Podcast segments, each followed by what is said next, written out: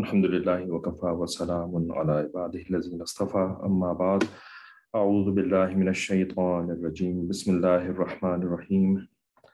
اقترب للناس حسابهم وهم في غفلة معرضون ما يأتيهم من ذكر من ربهم محدث إلا استمعوه وهم يلعبون.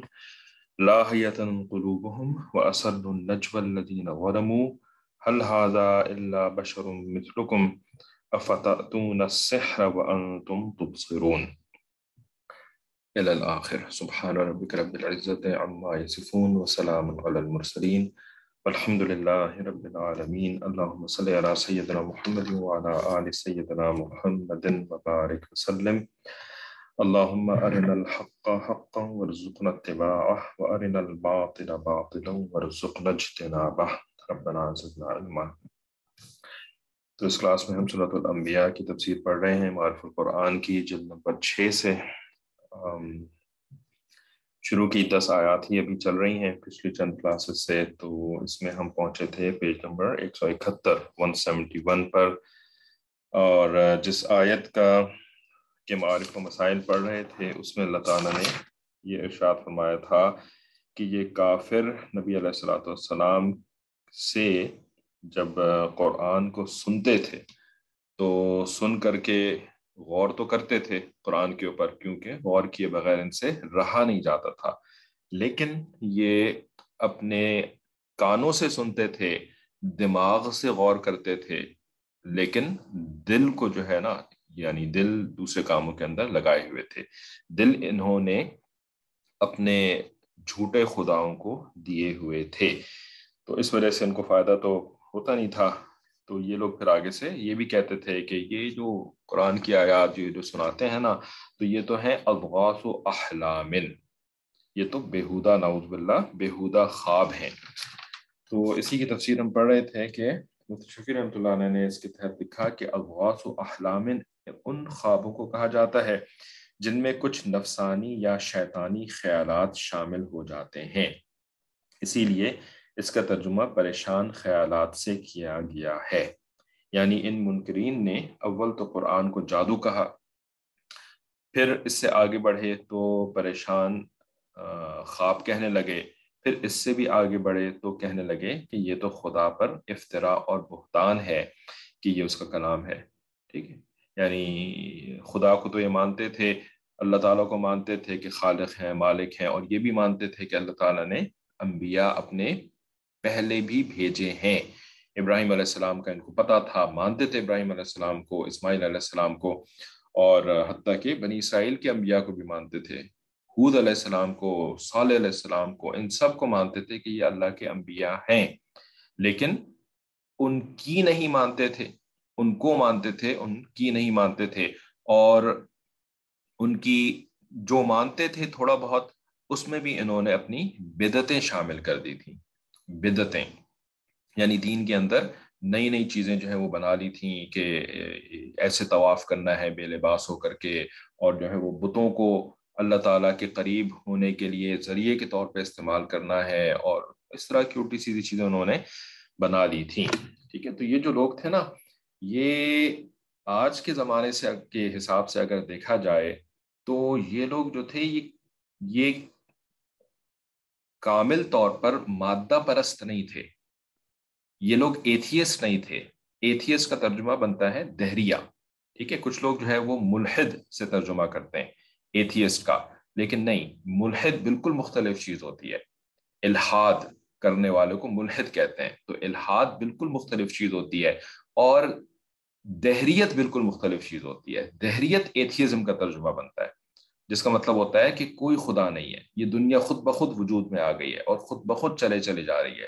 یہ جو ڈارونس تھیوری کہا جاتا ہے جس کو، یا جو بھی سائنسدان کہتے ہیں کہ نہیں جی کوئی خدا نہیں ہے اور سب کچھ خود بخود چل رہا ہے۔ تو اس کو ایتھیزم کہتے ہیں، خدا کا انکار۔ ٹھیک ہے؟ اچھا ایتھیزم کی ایک اور بھی شکل ہے۔ ایتھیزم کی ایک میوٹیٹڈ فارم ہے۔ میوٹیٹڈ مطلب وہ تھوڑی سی نا ایتھیسٹ بھی جو ہے نا، وہ بھی اپنے آپ کو انہوں نے تبدیل کر لیا ہے تھوڑا سا، ٹھیک ہے؟ تھوڑا سا اپنے آپ کو ریفائن کر لیا ہے۔ وہ کیسے ریفائن کیا انہوں نے؟ ایتھیسٹ نے اپنے آپ کو کیسے ریفائن کیا ہے؟ پہلے تو کہتے تھے کوئی خدا نہیں ہے، ٹھیک ہے؟ ڈارون کے زمانے میں دو سو سال پہلے کی بات ہے، وہ کوئی خدا نہیں ہے اور یہی چلتا رہا ان کا، ٹھیک ہے؟ لیکن پھر انہوں نے جب یہ دیکھا نا کہ جب سائنس نے اور زیادہ ترقی کری ہے، تو سائنس نے اتنی ساری چیزوں کو یعنی سائنس نے سے مراد یہ کہ سائنٹیفک ڈسکوریز کے ذریعے سے بہت ساری ایسی چیزیں سامنے آئی ہیں کہ جن سے ایک خالق کا تو پتہ چلتا ہے کہ ہاں بھائی، یہ پورا نظام خود بخود بن ہی نہیں سکتا، ممکن ہی نہیں ہے بننا، ٹھیک ہے؟ تو خالق تو اس کا کوئی نہ کوئی ہے۔ اور یہ بھی کہ یہ پورا کا پورا نظام جو ہے نا، کائنات کا نظام، دنیا کا نظام، یہ سارے کے سارے جو پلانٹس جو ہیں، وہ سن کے کے گرد گھومتے ہیں، وہ ایک خاص دائرے میں گھومتے ہیں اور ایک ایک چیز جو ہے وہ پری کیلکولیٹڈ لگتی ہے۔ تو اس سے یہ بھی پتہ چلتا ہے کہ خالق ایک سے زیادہ نہیں ہے، بلکہ ایک ہی خالق ہے، ایک ہی بنانے والا ہے۔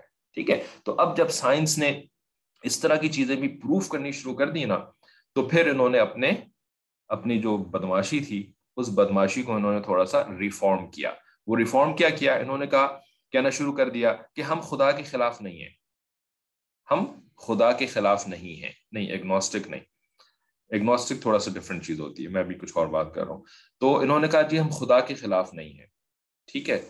ہاں ہم خدا کو مانتے ہیں۔ کوئی خالق ہے، کوئی مالک ہے۔ ٹھیک ہے؟ لیکن ہم جو ہے نا، وہ ان ادیان کو نہیں مانتے۔ ہیں ہم یہ جو آرگنائزڈ ریلیجن نظر آتے ہیں نا کہ ہندوازم ہے اور کرسچینٹی ہے اور جوڈیزم ہے اور اسلام ہے اور بدھزم ہے اور جو بھی زوراسٹرزم ہے، ہم ان ازمس کو نہیں مانتے۔ ہم کہتے ہیں بس خدا ہے اور ہم اور خدا بس رائٹ ہم ڈائریکٹ خدا سے اپنا تعلق بنا دیں گے اور خدا کے قریب ہو جائیں گے۔ کوئی کوئی کوئی شریعت کوئی اصول، کوئی قواعد، یہ سب کچھ نہیں ہے، یہ سب مولویوں نے بنائے ہوئے ہیں۔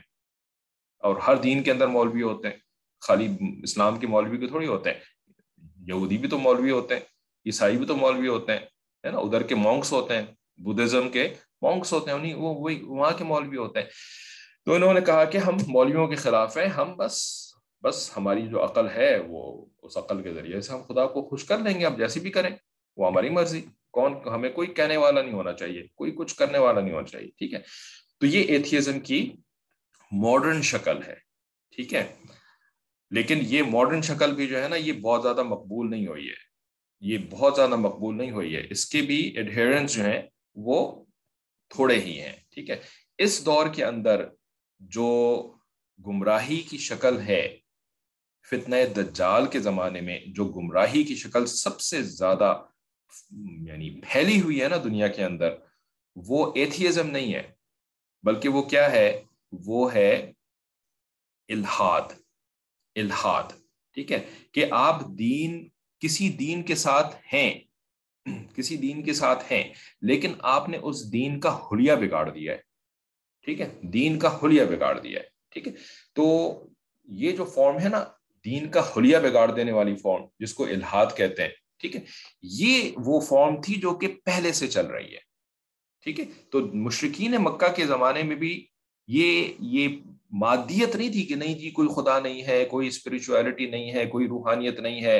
اور صرف جو ہے وہ بس مادیت ہے اور جو جو فزیکلی چیزیں آپ کو سمجھ میں آتی ہیں، بس وہی ہیں اور کوئی روحانی چیز نہیں ہے۔ نہیں، اس زمانے میں یہ نہیں تھا۔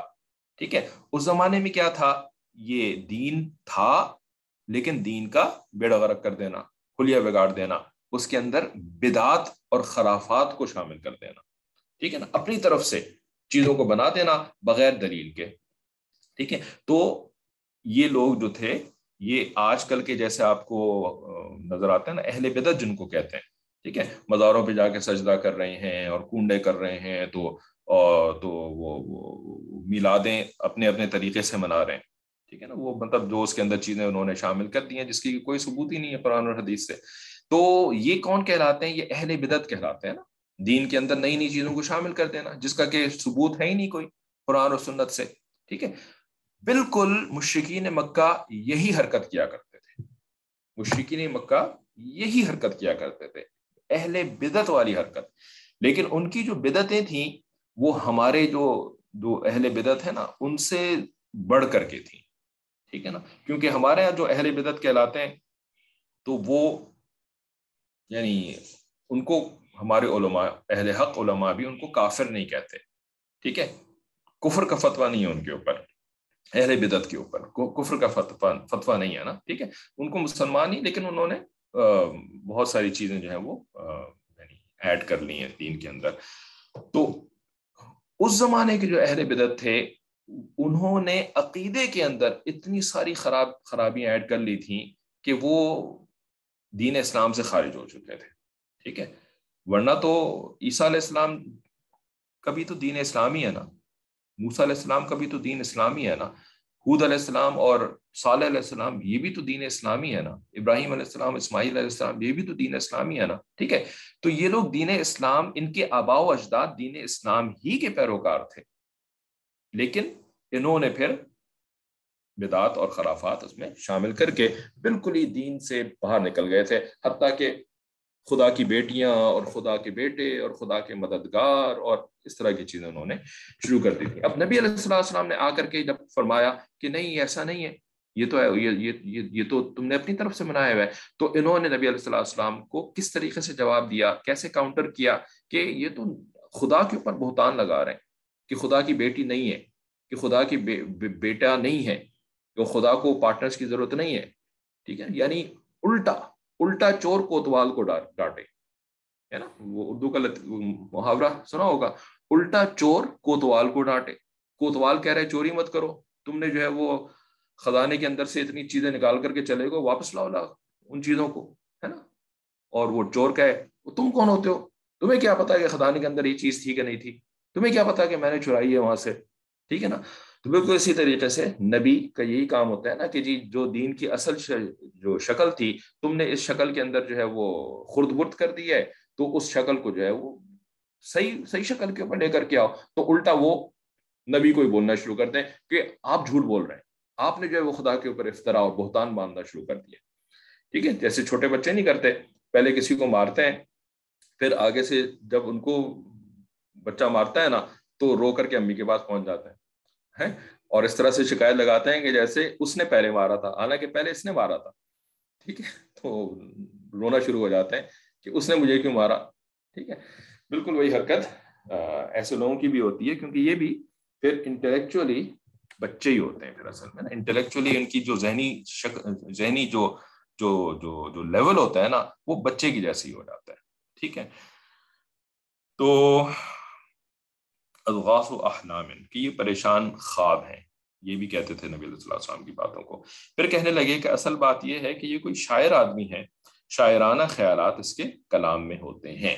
شاعرانہ خیالات، کیونکہ نبی علیہ السلام جو قرآن کی آیات پڑھتے تھے نا، یہ آیات تو شعر نہیں ہوتی تھی کیونکہ شعر کا ایک طریقہ ہوتا ہے، شعر کا ایک یعنی قافیہ بندی ہوتی ہے، اس کے اندر ایک، اس کے اندر یعنی اسٹینزاز جو ہے وہ وہ باقاعدہ ایک دوسرے سے میچ کر رہے ہوتے ہیں۔ قرآن کے اندر ایسا نہیں ہے۔ ٹھیک ہے؟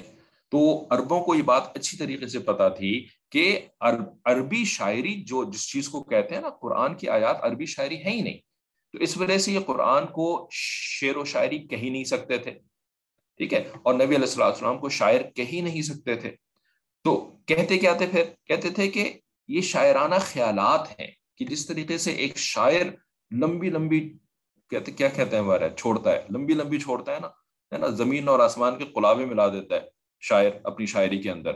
اور شاعری کی یہ یہ نیچر ہے، یہ یہ شاعری یعنی شاعری جو ہے نا، اس کے اندر جو باتیں کی جاتی ہیں، وہ اس کے اندر ایگزیجریشن ہوتی ہے شاعری کے اندر، ٹھیک ہے نا؟ تو کچھ لوگ جو ہے نا، وہ شاعری میں اگر تھوڑی سی ایگزیجریشن نظر آئے نا، تو اس کی بنیاد پر کفر کا فتویٰ لگا دیتے ہیں۔ ٹھیک ہے۔ شاعری میں جو ایگزیجریشن نظر آتی ہے، اس کی بنیاد پر جو ہے نا، وہ کفر کا فتویٰ لگا دیتے ہیں۔ حالانکہ شاعری کی حقیقت یہی ہے کہ اس کے اندر ایگزیجریشن یعنی لمبا چوڑا، لمبی چوڑی باتیں جو ہے وہ شاعری کا حصہ ہے اور ہمیشہ سے رہی ہیں۔ ٹھیک ہے؟ ہاں کہیں نہ کہیں you have to draw the limit you have to draw the line ٹھیک ہے؟ تو وہ پھر علماء ڈسائڈ کریں گے کہ جی شاعری کے اندر آپ کہاں تک جا سکتے ہیں اور اس کے آگے اگر آپ چلے گئے نا تو پھر وہ ناجائز ہو جائے گا۔ ٹھیک ہے؟ عام آدمی کی سمجھ میں ہی نہیں یہ باتیں آ سکتی ہیں۔ عام آدمی یہ لمٹس ڈرا نہیں کر سکتا، اس کو نہیں سمجھ میں آئی، اس کو شاعری کا ہی نہیں پتا ہوتا۔ ٹھیک ہے؟ اور اسی طرح سے اس کو عقیدے کا بھی نہیں پتا ہوتا کہ بھائی شاعری کے اندر کب عقیدے کی لمٹس کو آپ کراس کر کے کفر میں داخل ہو گئے۔ عام آدمی کو پتہ ہی نہیں چلتا۔ ٹھیک ہے؟ اس وجہ سے علماء سے شاعری کا پوچھنا پڑتا ہے کہ جی یہ شاعری ٹھیک ہے کہ یہ شاعری خراب ہے؟ یہ شاعری جو ہے یہ یہ کفر کے دائرے میں داخل ہو گئی ہے، یہ شاعری جو ہے وہ یعنی بد اخلاقی کے دائرے میں داخل ہو گئی ہے، بے حیائی کے دائرے میں داخل ہو گئی ہے، یا یہ ایکسیپٹیبل ہے؟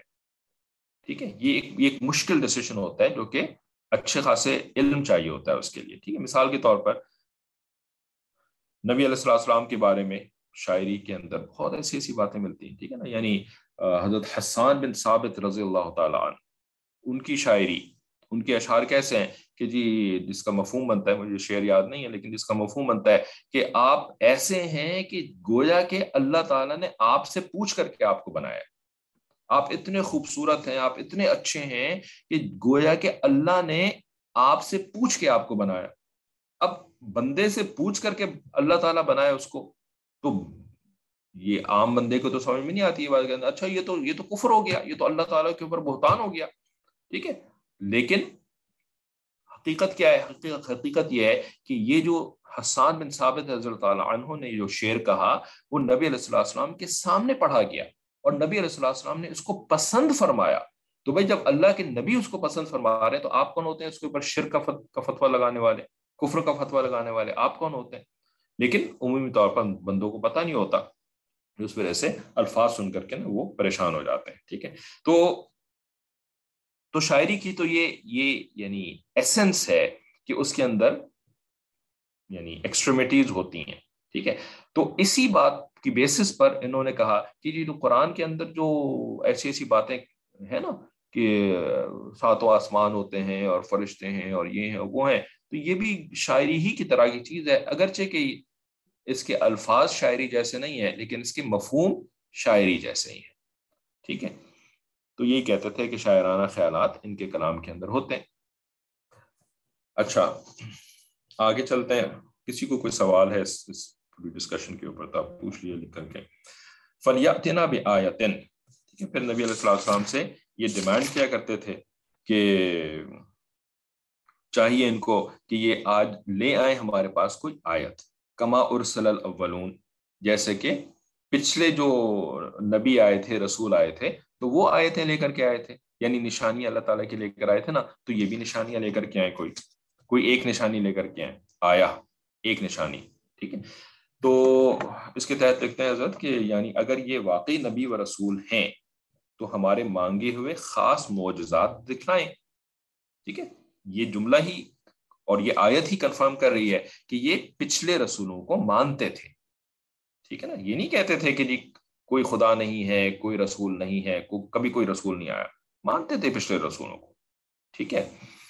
تو جیسے کہ آج کے اہل بدت جو ہے نا، یہ اولیاء کرام کو مانتے ہیں۔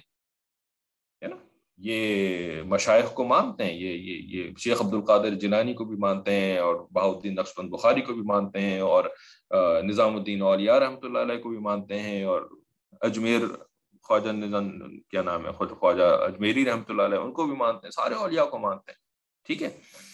تو اسی طریقے سے یہ لوگ بھی جو ہے نا سارے انبیاء کو مانتے تھے، کیونکہ اس زمانے میں ان کے پیچھے جو تھے وہ انبیاء کا کہیں سلسلہ چل رہا تھا۔ اولیاء کا سلسلہ تو اس وقت شروع ہوا نا جب انبیاء کا سلسلہ ختم ہو گیا۔ تو پھر آگے امت کے اندر اولیاء رہ گئے۔ انبیاء کا سلسلہ ختم ہو گیا۔ ٹھیک ہے۔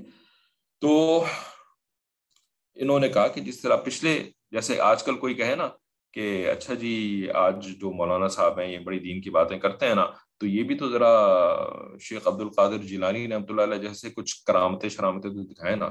یہ تو کوئی کرامت دکھاتے ہی نہیں ہے۔ ہے نا؟ ان کی کیا بات ہے؟ یعنی کیسے ہم ان کو مانے کرامت ہی کوئی نہیں دکھا رہے۔ ٹھیک ہے؟ تو اسی طریقے سے اس وقت کے کافر نبی علیہ السلام السلام سے کہتے تھے، معجزے دکھاؤ، نشانیاں دکھاؤ اللہ تعالیٰ کی۔ ٹھیک ہے؟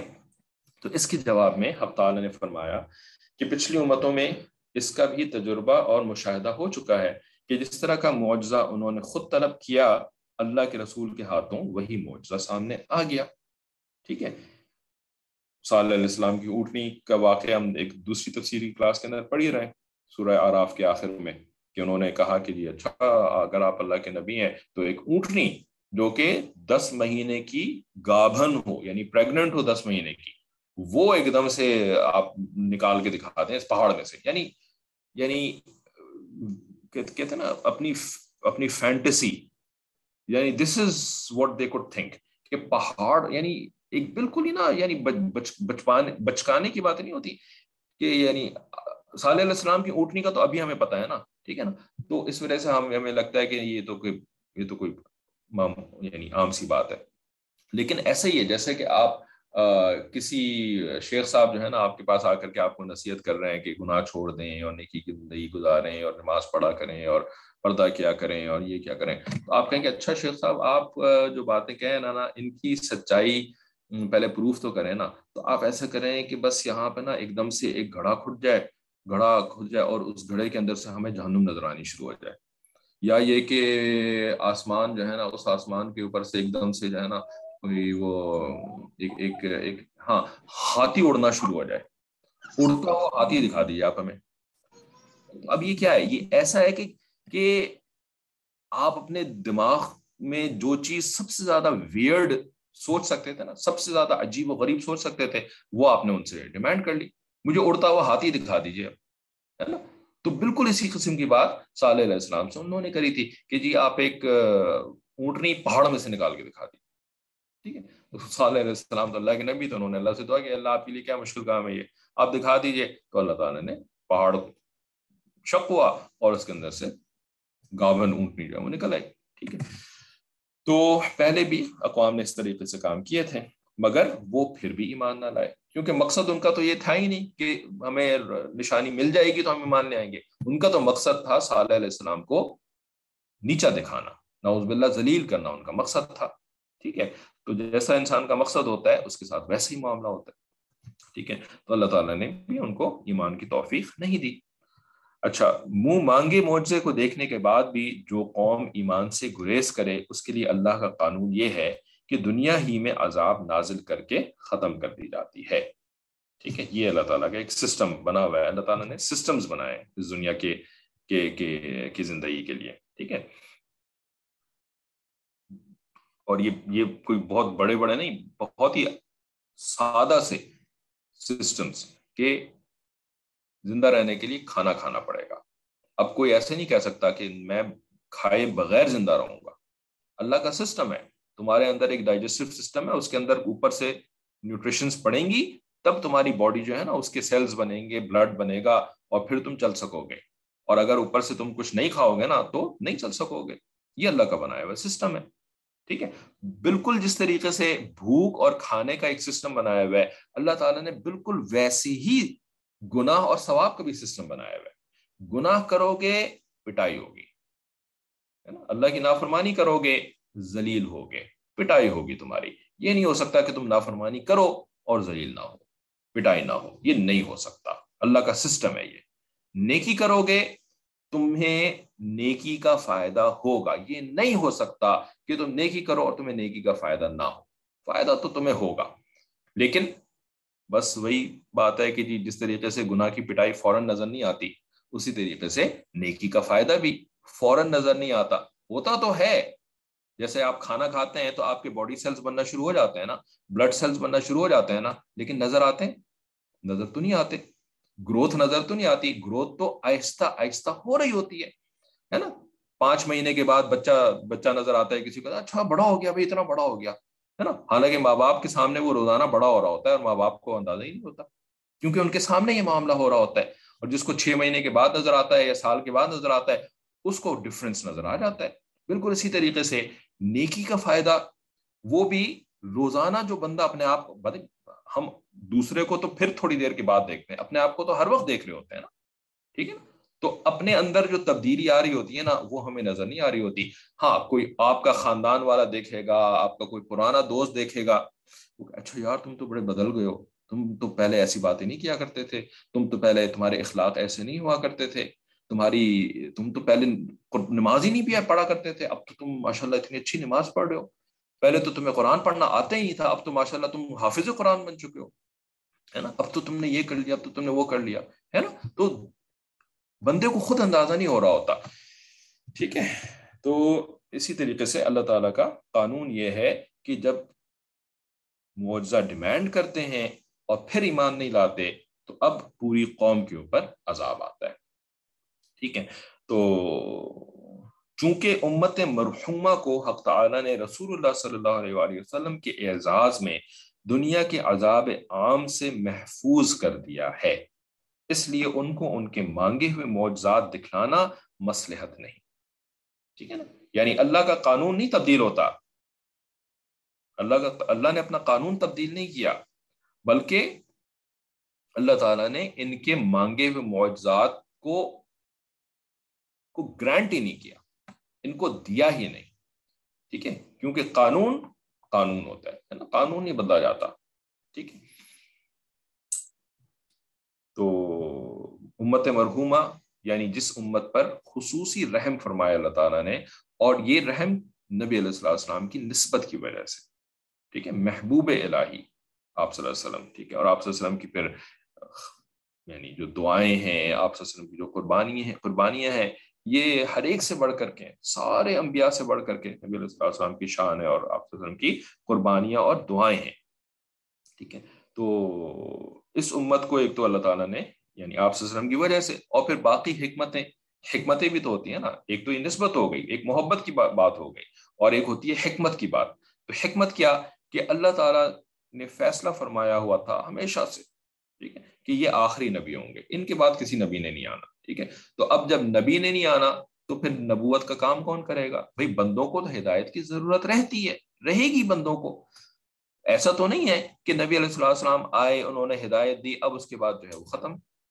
رائٹ اب اب بندے جو ہے نا وہ سیلف سفیشینٹ ہو گئے رائٹ اب they don't need someone to come and tell them what is right what is wrong right اللہ نے بندے تو ایسے بنائے نہیں، بندوں کا ڈیزائن تو ایسا بنایا ہی نہیں، ٹھیک ہے؟ تو بندوں کو تو ہدایت کی نیڈ رہے گی، بھائی جب ہدایت کی نیڈ رہے گی، ضرورت رہے گی، تو ہدایت کا سلسلہ بھی تو چلنا چاہیے نا، بتانے والے بھی تو چلنے چاہیے نا نبی کا سلسلہ ختم ہو گیا، لیکن نبی کا کام تو ختم نہیں ہوا نا۔ ٹھیک ہے؟ تو کام کس نے کرنا ہے؟ نبی والا، امت نے کرنا ہے تو اگر امت کو تباہ کر دیں گے تو پھر یہ کام کون کرے گا بھائی؟ ٹھیک ہے؟ تو امت کو جو ہے نا وہ اجتماعی شکل میں اس طریقے سے تباہ نہیں کیا۔ اور اس کے لیے اللہ تعالیٰ نے ان کی ڈیمانڈس کو پورا ہی نہیں کیا۔ ٹھیک ہے؟ تو اس لیے ان کو ان کے مانگے ہوئے معجزات دکھلانا مسلحت نہیں۔ آگے افہم یؤمنون میں اسی طرح اشارہ ہے کہ کیا منہ مانگے معجزے کو دیکھ کر یہ ایمان لے آئیں گے؟ مراد یہ ہے کہ ان سے اس کی کوئی توقع نہیں کی جا سکتی، اس لیے مطلوبہ معجزہ نہیں دکھایا جاتا۔ ٹھیک ہے، تو بس الو اہل ذکر ان کنتم لا تعلمون۔ تو اب اس کے آگے یہ لوگ پھر ایک اور اعتراض کرتے تھے کہ جی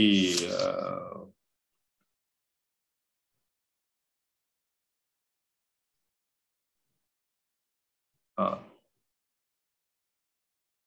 کہ یہ کس قسم کے نبی ہیں ما ما ما حاضر رسول یا اکلون تعام و یمشی فی الاسواق سورہ فرقان کے اندر جو آیات ہیں کہ یہ لوگ کہتے تھے کہ یہ کس قسم کے رسول ہے بھائی؟ مال حاضر رسول what is wrong with this رسول؟ ہے نا؟ کہ یا کلون تعام و یمشی فی الاسواق کہ یہ تو کھانا بھی کھاتے ہیں اور بازاروں کے اندر چلتے پھرتے ہیں۔ یہ کس قسم کے رسول ہے اللہ کا رسول ہوتا تو اس کو کھانے کی کیا ضرورت ہے؟ اللہ کا رسول ہوتا تو اس کو وہ عام انسانوں کی طرح بازاروں میں چلتا پھرتا کیوں ہے؟ یعنی ہماری گلیوں کے اندر، ہمارے درمیان ایسے کیوں چلتا پھرتا ہے جس طرح سے کہ دوسرے انسان چلتے پھرتے ہیں؟ ٹھیک ہے؟ تو اس قسم کے جو اعتراضات ہوتے تھے تو ان کے اوپر اللہ تعالیٰ نے جواب دیا یہاں پر کہ نہیں، وما ارسلنا قبل کا اللہ رجالن کہ ہم نے کوئی بھی رسول پہلے بھی نہیں بھیجا، سوائے کہ وہ بندہ تھا، رجال تھا یعنی مرد تھا، ٹھیک ہے؟ عورتوں میں اللہ تعالیٰ نے یہ والی ذمہ داری نہیں ڈالی۔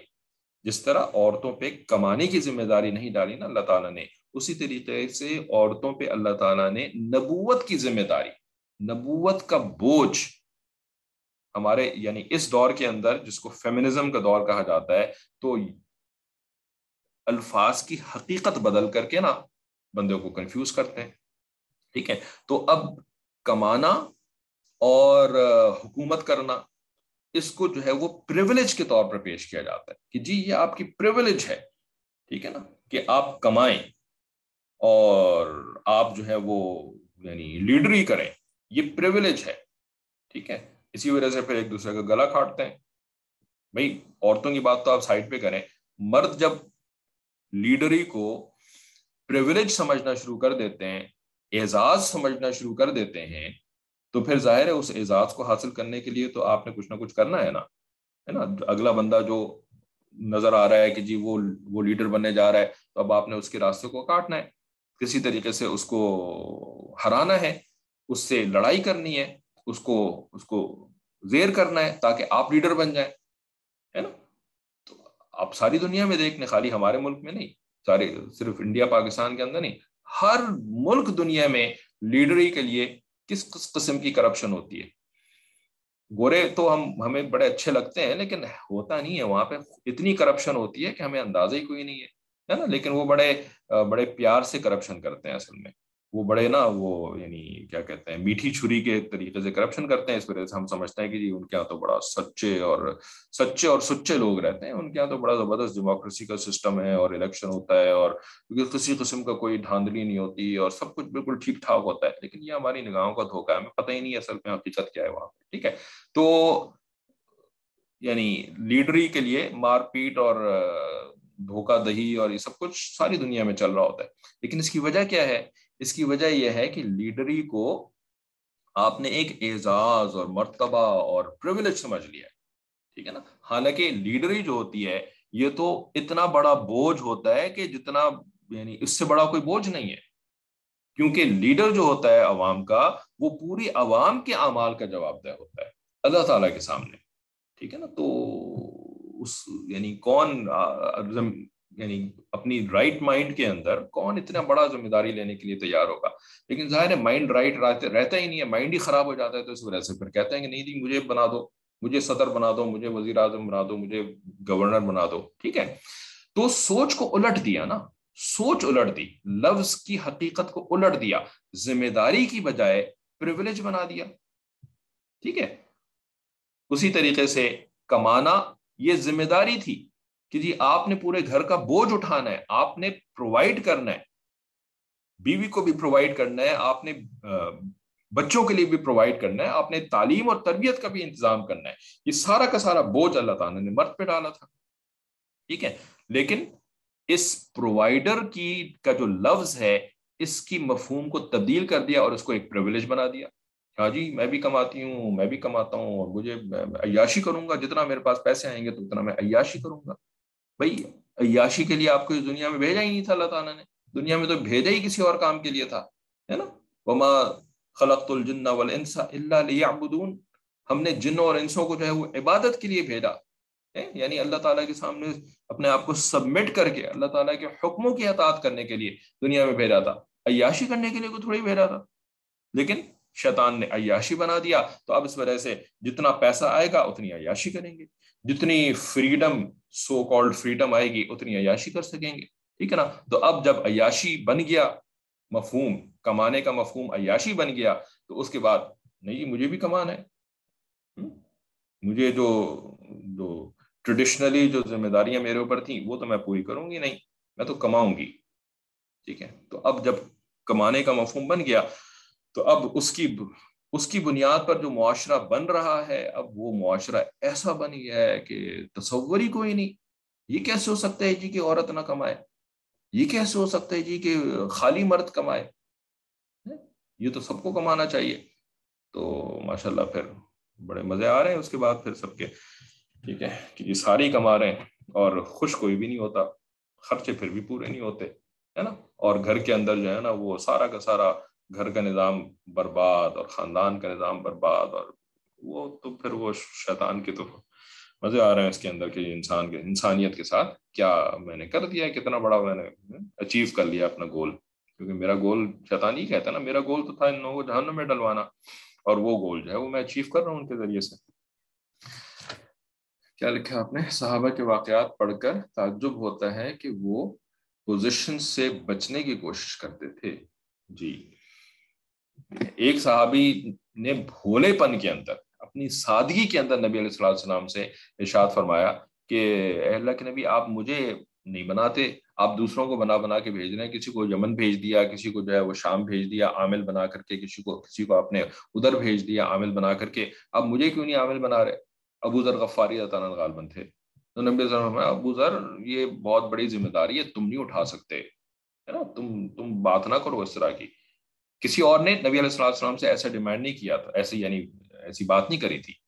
یہ انتہائی جو تھا نا کہ انہوں نے کسی اور نیت سے اس بات کو دیکھا کہ یہ اگر مجھے عامل بنا دیا جائے گا تو میں نے سنا ہے نبی علیہ السلام سے کہ عوام جو نیکی کا کام کرتی ہے، اس اس نیکی کا ثواب عامل کو مل رہا ہوتا ہے۔ یعنی جو اوپر امیر بیٹھا ہوتا ہے نا، نیچے والوں کی نیکیوں کا ثواب اس کو مل رہا ہوتا ہے۔ تو میں کروں گا اس طریقے سے کہ نیکی نیکیوں کا ثواب مجھے مل جائے۔ ٹھیک ہے؟ تو ان کی نیت یہ ہوگی، کیونکہ صحابی تھے نا، اور صحابی کی اصلاح تو نبی علیہ السلام نے فرما دی تھی۔ ٹھیک ہے؟ لیکن بھولے بھالے تھے، سیدھے سادے تھے انہوں نے، اس قسم کی ڈیمانڈ کری۔ لیکن نبی علیہ السلام نے ان کی ڈیمانڈ کو پورا نہیں کیا۔ ان کی اس بات کو پورا نہیں کیا، بلکہ ان کو سمجھا بجھا کر کے بٹھا دیا، نہیں نہیں، تم نہیں کر سکتے ہو کام۔ ہر بندہ اس قابل نہیں ہوتا۔ ٹھیک ہے؟ ورنہ عمومی طور پر صحابہ کا یہی تھا کہ نہیں جی ہمیں ہمیں اگر قاضی بنا دیا، وہ ہے نا امام ابو حنیفہ رحمۃ اللہ قول، یا کس کا قول ہے؟ حدیث مبارک ہے، غالباً کہ جو، جس کو قاضی بنا دیا گیا، اس کو تو بغیر چھری کے ذبح کر دیا گیا، ہے نا؟ یعنی چھری کی بھی ضرورت نہیں ہے اس کو ذبح کرنے کے لیے، کیونکہ اس کے اوپر تو پوری قوم کا بوجھ پڑ گیا ہے۔ اس سے تو حساب لیا جائے گا کہ تم نے کس قسم کے فیصلے کیے ہیں، کیا کیا تم نے؟ مظلوم کو حق دلوایا کہ نہیں حق دلوایا؟ ٹھیک ہے؟ اتنا جواب دینے کی ہمارے پاس ہے ہمت کہ ہم پوری قوم کا جواب دے سکیں۔ بالکل پرسپشن آف ریالٹی جو ہوتی ہے نا، وہ شیطان بدل دیتا ہے آ کر کے۔ دین کی دی ہوئی پرسپشن دین کی دی ہوئی سمجھ بوجھ بالکل مختلف ہوتی ہے اور شیاطین کی دی ہوئی سمجھ بوجھ بالکل اس کے برعکس ہوتی ہے۔ تو فص اہل ذکر ان کن تم لا تعلمون تو یہاں پہ فرمایا کہ تم یعنی تم لوگ پوچھ لیا کرو اہل ذکر سے اگر تمہیں علم نہیں ہے تو۔ تو وہی جو لوگ کہتے تھے کہ جی فرشتے کیوں نہیں بھیجے؟ تو اللہ تعالیٰ نے کہا کہ ہم نے کبھی فرشتے بھیجے ہی نہیں ہیں۔ تو اہل ذکر سے مراد اس جگہ علماء تورات و انجیل ہیں جو رسول اللہ صلی اللہ علیہ وسلم پر ایمان لے آئے تھے۔ مطلب یہ ہے کہ اگر تمہیں پچھلے انبیاء کا حال معلوم نہیں کہ وہ انسان تھے یا فرشتے، تو علماء تورات و انجیل سے معلوم کر لو، کیونکہ وہ سب جانتے ہیں کہ سب انبیاء سابقین انسان ہی کی نو سے تھے یعنی انسان ہی کی نسل میں سے تھے، انسان ہی کی ٹائپ میں سے تھے، وہ کوئی نان ہیومنز نہیں تھے۔ اس لیے اگر یہاں اہل و ذکر سے سے مطلق اہل کتاب یہود و نصارہ مراد ہوں تو بعید نہیں، کیونکہ اس معاملے کے سبھی شاہد ہیں۔ ٹھیک ہے، کیا مطلب؟ کہ اہل کتاب سے پوچھ لو جا کر کے، کیونکہ ان کے پاس کتاب کا علم ہے، ٹھیک ہے؟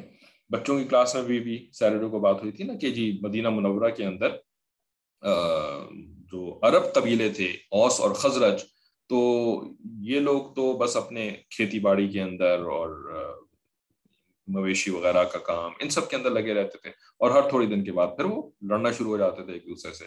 ہے نا؟ پھر وہ قتل، خوب قتل و غارت ہوتا تھا، پھر اس کے بعد ٹھنڈے ہو کے بیٹھ جاتے تھے، پھر تھوڑی دن کے بعد لڑنا شروع ہو جاتے تھے۔ تو عرب قبیلوں کا تو یہی حال تھا۔ جیسے آج آپ عرب بچوں کو دیکھ لیں تو ان سے بیٹھا نہیں جاتا وہ، اور وقت کچھ نہ کچھ فائٹنگ آپس میں ہوتی رہتی ہے، ٹھیک ہے؟ لیکن جو یہودی قبیلے یہاں پر شام سے آ کر کے سیٹل ہوئے تھے، تو یہ اہل علم تھے، ٹھیک ہے نا؟ ان کے اندر بڑے بڑے scholars of Torah and Bible موجود تھے ان کے اندر، ٹھیک ہے؟ تو یہ اہل علم تھے، تو یہاں پر جو فرمایا فص اہل ذکر کہ تم اہل علم سے پوچھ لو، تو اس سے مراد سارے یہودی بھی ہو سکتے ہیں جو وہاں پر مدینہ منورہ میں موجود تھے۔ اور اس سے مراد جو ہیں وہ صرف وہ یہودی بھی ہو سکتے ہیں جو کہ مسلمان ہو۔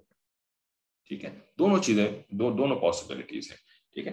خلاصہ تفسیر کے اندر ہم نے پڑھا تھا کہ کہ اس سے مراد جو ہیں وہ سارے اہل کتاب ہیں۔ چاہے وہ مسلمان ہیں، چاہے وہ کافر ہیں۔ ٹھیک ہے؟ کیونکہ اس قسم کی بات پوچھنے کے لیے آپ کافروں پر بھی پر بھی ٹرسٹ کر سکتے ہیں۔ کیونکہ یہ بات کوئی بہت ہی، کوئی ڈھکی چھپی قسم کی بات نہیں، یہ تو یعنی بہت ہی ویل نون قسم کی کی بات ہے کہ سارے نبی جو ہیں وہ انسان ہوا کرتے تھے۔ ٹھیک ہے؟ فرشتہ نہیں ہوا کرتے تھے۔ تو آپ کافر سے بھی ایسی بات پوچھ سکتے ہیں جو کہ ویل نون ہو۔ ٹھیک ہے؟ اور خالی مسلمان اہل کتاب بھی بنا دیے جا سکتے ہیں۔ تو یہاں پہ وہی لکھ رہے ہیں خلاص تفسیر میں اسی احتمال کو اختیار کر کے تشریح کی گئی ہے کہ کافر سے بھی آپ اس قسم کی انفارمیشن لے سکتے ہیں۔ مسئلہ، تفسیر قرطبی میں ہے کہ اس آیت سے معلوم ہوا کہ جاہل آدمی جس کو احکام شریعت معلوم نہ ہو۔ ٹھیک ہے۔ اب ہمارے ہاں آپ کو پتہ ہے کہ جاہل کا جو لفظ ہے، یہ یعنی بطور گالی کا استعمال کیا جاتا ہے یا کسی کو آپ جس طرح سخت سست کہہ دیں یا کچھ اس قسم کی اور کوئی بہت ہی گندی قسم کی بات کہہ دیں، تو اسی طریقے سے کسی کو جاہل کہنا بھی جو ہے نا، وہ بہت ہی بڑا آفینس لیا جاتا ہے، ٹھیک ہے؟ لیکن اس لفظ کی حقیقت جو ہے نا، وہ ایسا ہے نہیں، ٹھیک ہے؟ یہ ڈپینڈ کرتا ہے کہ آپ کس سے بات کر رہے ہیں اور کس سوشل اسٹرکچر کے اندر آپ کسی کو جاہل کہہ رہے ہیں، ٹھیک ہے؟ تو لفظ جاہل جو ہے، وہ جب آپ جب آپ دینی ٹیکسٹ پڑھتے ہیں نا، دینی کتابیں پڑھتے ہیں، تو وہاں پر جو لفظ جاہل ہے نا، یہ بطور گالی کے استعمال نہیں کیا جاتا، بطور سوئر ورڈ کے استعمال نہیں کیا جاتا، بلکہ اٹ سمپلی مینس کہ جس کے پاس احکام شریعت کا علم نہیں ہے۔ دین کا علم نہیں ہے، تو اس کو جاہل کہا جاتا ہے۔ ٹھیک ہے؟ اور اس کا یعنی اور اس اس اس لفظ کا استعمال کرنے کا مقصد اس کو جو ہے وہ ذلیل کرنا نہیں ہوتا، بلکہ اس کو استعمال کرنے کا مقصد یہ ہوتا ہے کہ بھئی آپ کو علم نہیں ہے، آپ سیکھ لیجیے۔ کیونکہ علم حاصل کرنا تو فرض ہے۔ ضروری جو جو معاملات ہیں، ان کا علم حاصل کرنا فرض ہے۔ تو بھائی آپ ابھی جاہل ہیں، آپ عالم بن جائیے، آپ کو کسی نے روکا تو نہیں ہے۔ ٹھیک ہے؟ ضروری معاملات کا علم حاصل کر لیجیے۔ یہ نہیں کہ عالم دین بن جائیے اور آپ جو ہے وہ یعنی آٹھ سال مدرسے میں جا کر کے پڑھ لکھ کر کے جو ہے وہ بہت بڑے یعنی افلاطون بن جائے نہیں، یہ نہیں، بلکہ ضروری باتوں کا علم حاصل کر لیجیے۔ ٹھیک ہے؟ جس کا کرنا کہ ویسے بھی آپ کے اوپر فرض ہے۔ ٹھیک ہے؟ اس وجہ سے لفظ جاہل جو ہے نا، وہ یہاں پر ذلیل و رسوا کرنے کے معنی میں استعمال نہیں کیا جاتا ہے۔ ٹھیک ہے؟ تو جو جاہل آدمی ہے ٹھیک ہے؟ جس کے پاس احکام شریعت کا علم نہیں ہے، اس پر عالم کی تقلید واجب ہے کہ عالم سے دریافت کر کے اس کے مطابق عمل کرے۔ ٹھیک ہے؟ پوچھ لے، بھائی، جس طرح تم دنیا کے سارے معاملات میں جو بھی جس فیلڈ کا عالم ہوتا ہے، تم اس فیلڈ کے عالم سے پوچھ کر کے اپنے معاملات کرتے ہو۔ تو بھی دین میں بھی ایسے ہی ہے۔ ٹھیک ہے؟ اگر تمہاری گاڑی خراب ہو جاتی ہے اور تمہیں گاڑی کو ٹھیک کرنا نہیں آتا ہے، تو تم موٹر میکینک کے پاس جاتے ہو۔ موٹر میکینک گاڑی کا عالم ہے۔ ٹھیک ہے، وہاں پہ تمہیں کوئی کوئی شرم محسوس نہیں ہوتی، تمہیں کوئی کوئی یعنی رکاوٹ نہیں ہوتی کہ بھائی میں کیسے کسی دوسرے سے جا کر کے پوچھوں، ہے نا؟ یہ تو میرے لیے یعنی میں تو بڑا یعنی میں تو وائٹ کالر ورکر ہوں اور میں تو بڑے آفس کے اندر مینیجر ہوں۔ میں کیسے جا کر کے کسی موٹر میکینک والے سے پوچھوں کہ میری گاڑی کیسے ٹھیک ہوگی؟ نہیں، کسی قسم کی کوئی آپ کو شرم محسوس نہیں ہوتی۔ کیونکہ آپ جانتے ہیں کہ آپ کے پاس یہ علم نہیں ہے، ٹھیک ہے؟ حالانکہ ہر کتاب، ہر گاڑی جو آتی ہے تو اس کے ساتھ ایک اچھا خاصا موٹا، ایک ایک ایک یوزر مینول ہوتا ہے۔ اور یوزر مینول کے اندر اچھی خاصی ڈیٹیل موجود ہوتی ہے گاڑی کے فنکشنالٹی کے بارے میں۔ تو آپ اس یوزر مینول کو پڑھ پڑھ کر کے جو ہے وہ گاڑی کو ٹھیک کرنے کی کوشش نہیں کرتے، ٹھیک ہے نا؟ بالکل اس سے بھی زیادہ بڑھ کر کے جب آپ بیمار پڑتے ہیں اور بیماری جو ہوتی ہے وہ آپ کی ذرا کریٹیکل نوعیت کی ہوتی ہے، ذرا آپ کو زیادہ درد ہونا شروع ہو گیا، زیادہ کوئی آپ کو نیند کا مسئلہ ہو یا پیٹ خراب ہو گیا، زیادہ بڑھ گیا تو آپ جو ہے وہ ڈاکٹر کے پاس جاتے ہیں۔ وہاں پہ شرم محسوس نہیں کرتے کہ جی ڈاکٹر کے پاس کیوں جا رہے ہیں؟ جی، حالانکہ ڈاکٹری کی کتابیں آپ کو آج کل تو انٹرنیٹ میں موجود ہیں۔ پہلے تو چلو دکانوں میں جا کے خرید کے لانی پڑتی، ٹھیک ہے۔ لیکن اب تو انٹرنیٹ کے اوپر ساری کی ساری موجود ہیں۔ تو آپ یہ نہیں کرتے کہ جی آپ کتابیں پڑھ کر کے خود اپنا علاج کرنے کی کوشش کریں، ٹھیک ہے۔ دین کے اندر ایسی کون سی بات ہے کہ جس میں سمجھتے ہیں ہر بندہ اپنے آپ کو عالم سمجھ رہا ہے، ہر بندہ سمجھ رہا ہے کہ نہیں، میں پڑھ کر کے خود ہی سیکھ لوں گا اور خود ہی سب کچھ کر لوں گا، ٹھیک ہے۔ تو یہ یعنی وہی عقل کا مسئلہ ہے، تو میک اینی سینس تو جب آپ کو کسی چیز کا پتہ نہیں ہے، تو جن کو پتہ ہے، ان سے جا کر کے پوچھ لیں، یہ اللہ تعالیٰ کا حکم بھی ہے، ٹھیک ہے؟ تو اس اس آیت کے بارے میں جو جو اصول تفسیر کا اصول ہے، وہ یہ ہے کہ یہ آیت جو ہے نا، یہ اس کے اندر حکم جو ہے نا، وہ حکم عام ہے۔ اگرچہ کہ اس آیت کا شان نزول وہ وہ واقعہ ہے کہ جب یہودیوں نے کہا اس قسم کا کی ڈیمانڈ کری تو نبی علیہ السلام السلام نے اللہ کی کی طرف سے یہ جواب دیا کہ تم اہل کتاب سے جا کے پوچھ لو، ٹھیک ہے؟ لیکن اس حکم کو صرف اسی واقعے کے اندر آپ قید نہیں کر سکتے، مقید نہیں کر سکتے، کیونکہ یہ حکم اللہ کی کتاب کا ہے اور یہ حکم عام ہے، ٹھیک ہے؟ جیسے کہ پردے کا حکم ازواج متحرات کے لیے آیا، ہے نا؟ اپنی آوازوں کو کم کرو اور جو ہے وہ حجاب تم لوگوں سے بات کرو۔ ٹھیک ہے؟ تو اب جیسے کہ بہت ساری عورتیں کہتی ہیں کہ بھائی یعنی جنہوں نے تھوڑا بہت قرآن شریف کا ترجمہ ورجمہ پڑھ لیا ہوتا ہے نا، تو وہ کہتی ہیں، وہ جو حکم آیا تھا، وہ تو وہ تو مات المومنین کے لیے آیا تھا، ہمارے لیے کوئی تھوڑی آیا تھا۔ اس وجہ سے ہمیں کوئی تھوڑی پردہ کرنے کی ضرورت ہے، ہمیں کوئی تھوڑی حجاب کے پیچھے سے بات کرنے کی ضرورت ہے نا؟ وہ تو اس کانٹیکس میں آیا تھا، وہ اسی کانٹیکس کے اندر اپلائی کرو، بس۔ حالانکہ ایسا بالکل بھی نہیں ہے پردے کا حکم جو ہے۔ اچھا باقی احادیث اور ان سب سے بھی چیزیں واضح ہوتی ہیں، ٹھیک ہے؟ تو حکم عام ہے۔ اور یہ حکم جو ہے، احادیث کا خالی کا حکم نہیں ہے۔ احادیث کے اندر آیا ہوا حکم نہیں ہے، بلکہ قرآن کی آیت میں بھی۔ اگر آپ کو حدیثوں کے ساتھ کوئی مسئلہ ہے، تو بھائی، یہ قرآن کا حکم ہے، ٹھیک ہے؟ تو اسی طریقے سے باقی احکامات کے بارے میں بھی یہی ہوتا ہے، ٹھیک ہے؟ تو عالم کی تقلید واجب ہے۔ اچھا اب لفظ تقلید کا مطلب کیا ہے؟ جو لفظ تقلید ہے، اس اس کا کیا مطلب ہے؟ اس کا جو لفظی مفہوم ہے نا، لفظی مفہوم، وہ تو ہے کہ پیچھے پیچھے چلنا۔ ٹھیک ہے؟ تو یعنی لفظی مفہوم ایک ہوتا ہے اور ایک ہوتا ہے اصطلاحی مفہوم۔ ٹھیک ہے؟ اصطلاحی مفہوم کیا ہے؟ یعنی شریعت کی اصطلاح میں تقلید کس چیز کو کہتے ہیں؟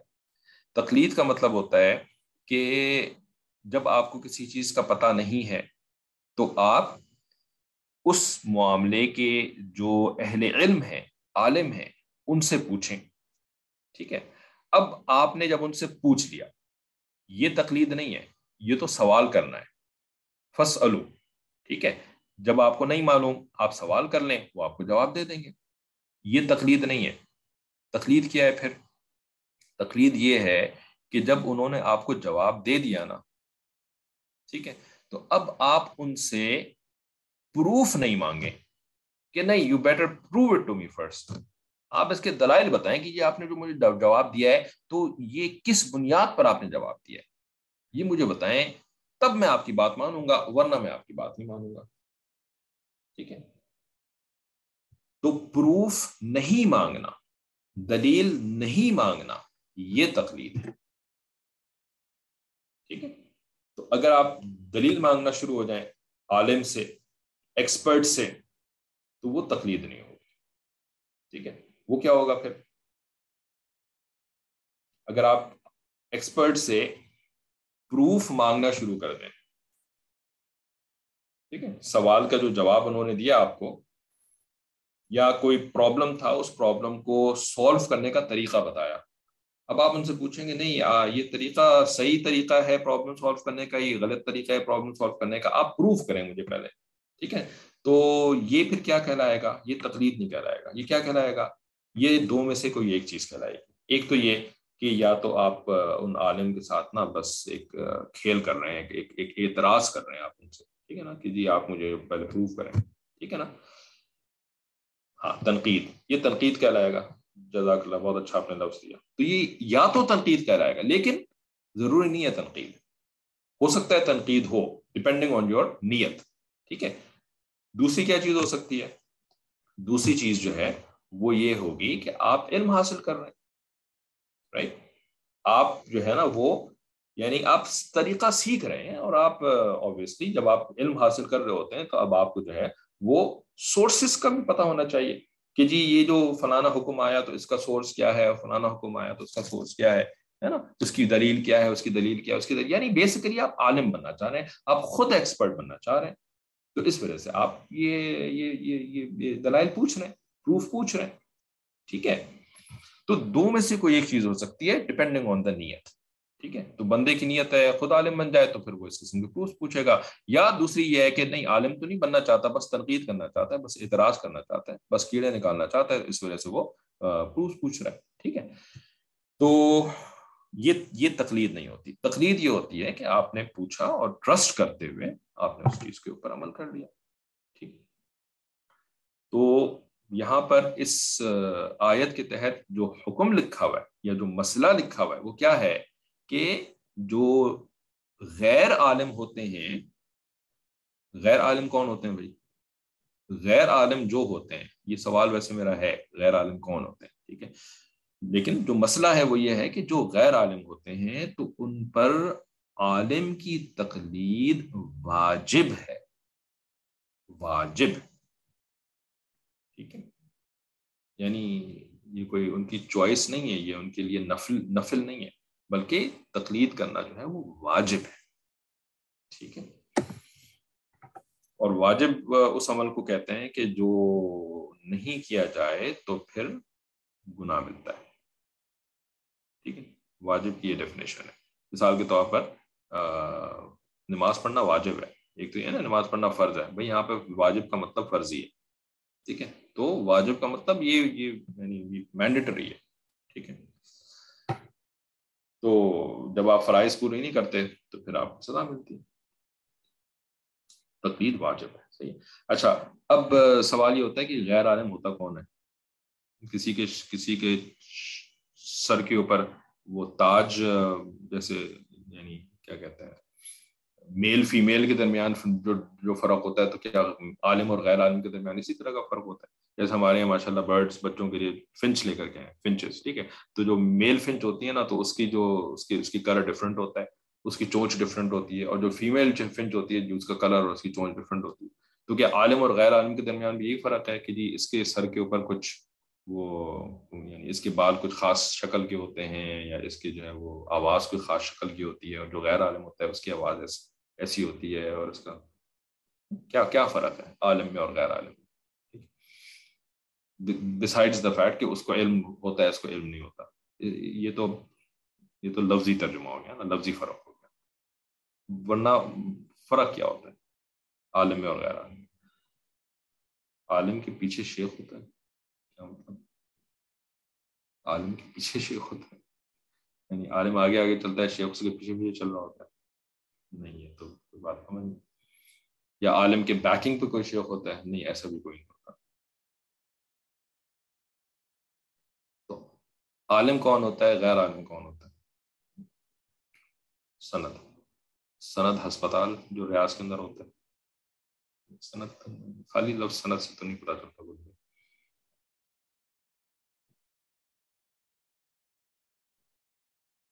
عالم میں اور غیر عالم میں فرق کیا ہوتا ہے؟ وقت بھی کم ہے تو عالم کے پاس سند ہوتی ہے، جو عمل بھی کرتا ہے۔ نہیں نہیں، یہ یہ عالم جو ہے نا، اس کو کہتے ہیں کہ جس نے اپنا وقت ڈیڈیکیٹ کر کے، مرکوز کر کے کوئی علم حاصل کیا ہوتا ہے، وہ اس فیلڈ کا عالم ہوتا ہے۔ ٹھیک ہے نا؟ جس نے کہ اپنے دوسرے مشاغل کو ثانوی حیثیت دی اور اس فیلڈ کا علم حاصل کرنے کو پرائمری حیثیت دی، وہ عالم بن جاتا ہے۔ ٹھیک ہے؟ اب یہ ڈاکٹری کے اندر بھی یہی چیز ہوتی ہے، انجینئرنگ کے اندر بھی یہی چیز ہوتی ہے لا کے اندر بھی یہی چیز ہوتی ہے، میڈس اور یعنی یعنی ہر فیلڈ کے اندر یہی اصول ہے۔ دین کے اندر بھی یہی اصول ہے۔ ٹھیک ہے؟ کہ جنہوں نے اپنے دوسرے مشاغل کو جو ہے نا دوسرے مشاغل سے مطلب دوسرے جو جو جو جو جو جو ایجوکیشن حاصل کر رہے تھے یا دوسرا جو ہے جو جو کمائی کا ان کا ذریعہ تھا، ان سب چیزوں کو ذرا ثانوی حیثیت دی سیکنڈری حیثیت دی اور اس فیلڈ کا علم حاصل کرنے کو پرائمری حیثیت دی۔ اس طریقے سے انہوں نے اس فیلڈ کا علم حاصل کر لیا۔ ٹھیک ہے، جس کو کہ ذرا یہ بھی کہہ دیتے ہیں کہ جی فل ٹائم علم حاصل کیا فل ٹائم یعنی یعنی توجہ کے ساتھ فوکس کے ساتھ، ٹھیک ہے۔ علم حاصل کیا تو وہ عالم بن جاتا ہے، ٹھیک ہے۔ اب یہاں پر اتنی تعریف کافی ہے۔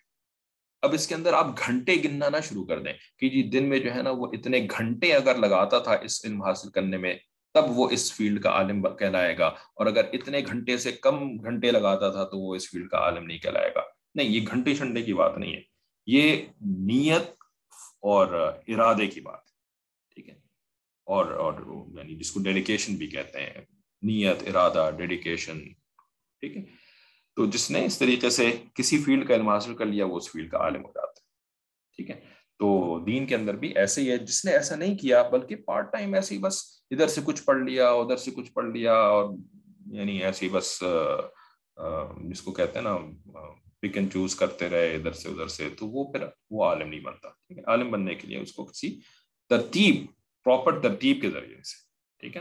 جو جس نے علم حاصل کیا، تو وہ اس فیلڈ کا عالم کہنا اور دین کے اندر بھی بالکل ایسے ہی ہے، ٹھیک ہے؟ تو اب جو جس نے ایسے علم حاصل نہیں کیا ہے نا، تو وہ غیر عالم کہلائے گا اور اس کے اوپر عالم کی تقریر جو ہے، وہ واجب ہے۔ باقی اس کی بہت ساری تفصیل کی جا سکتی ہے، لیکن ساری باتیں تو ایک مجلس میں نہیں کی جا سکتی، تو اس وجہ سے ہم آگے بڑھتے ہیں تاکہ ان آیات کو کم از کم مکمل کر لیں آج کی کلاس کے اندر۔ کہ یہ جو آخری آیت تھی، آیت نمبر دس اس میں فرمایا تھا، اللہ تعالیٰ نے کہ لقت انزلنا الیکم کتابا فیہ ذکرکم، افلا تعقلون۔ کہ تحقیق کے ہم نے نازل کیا تمہارے، تمہاری طرف ایک کتاب جس میں تمہارا ذکر ہے۔ کیا تم سمجھتے نہیں اس بات کو؟ کیا تم عقل استعمال نہیں کرتے؟ افلا تعقلون۔ تو اس کی تفسیر میں جو حضرت تھانوی رحمۃ اللہ علیہ کی تفسیر تھی خلاص تفسیر میں جو ہم نے پڑھی، وہ کیا تھی کہ ہم تمہارے پاس ایسی کتاب بھیج چکے ہیں کہ اس میں تمہاری نصیحت کافی موجود ہے۔ کیا باوجود ایسی تبلیغ تبلیغ معزت کے پھر بھی تم نہیں سمجھتے اور نہیں مانتے؟ یعنی کافی شافی نصیحت اس کے اندر ہے، پھر بھی تم نہیں مانتے اس بات کو۔ ٹھیک ہے؟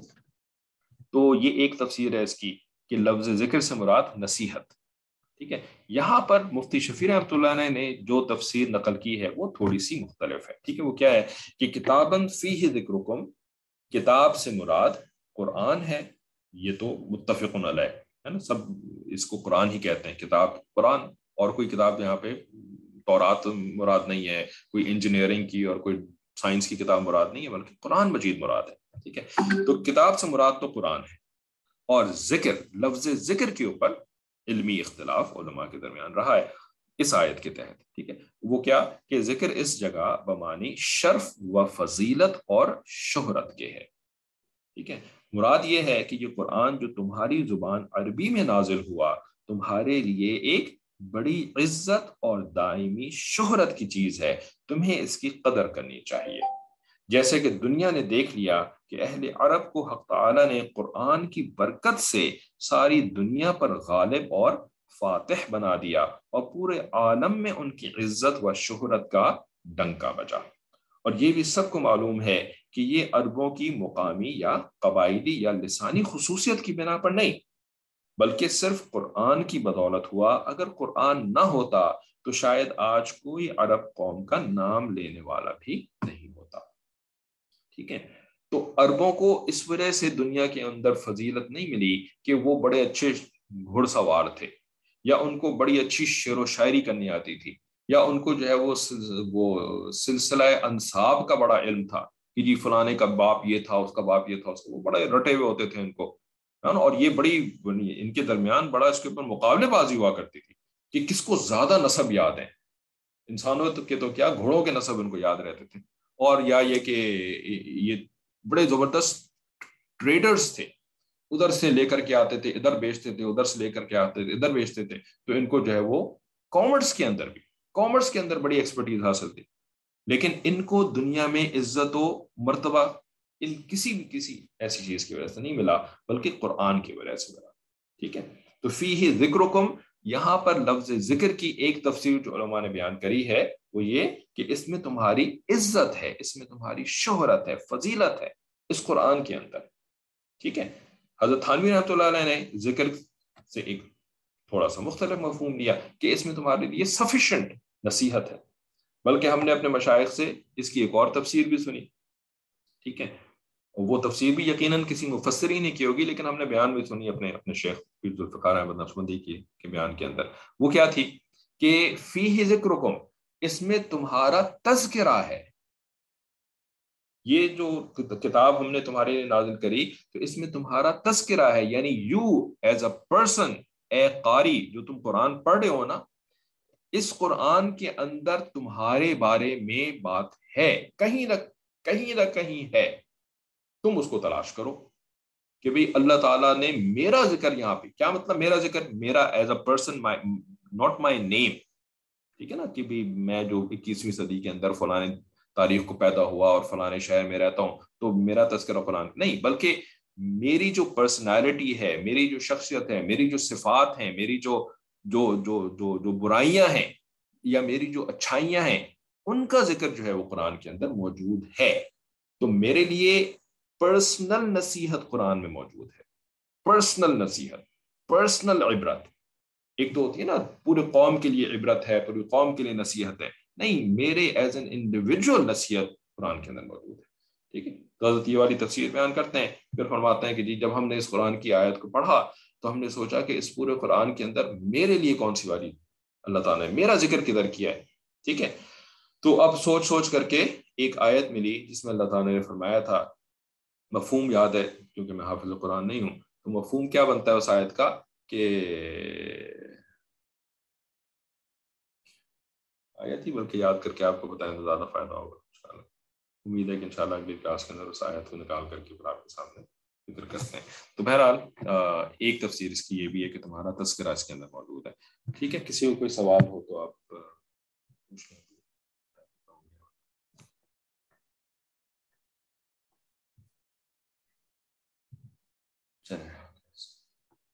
آخر دعوانا الحمد لله رب العالمين.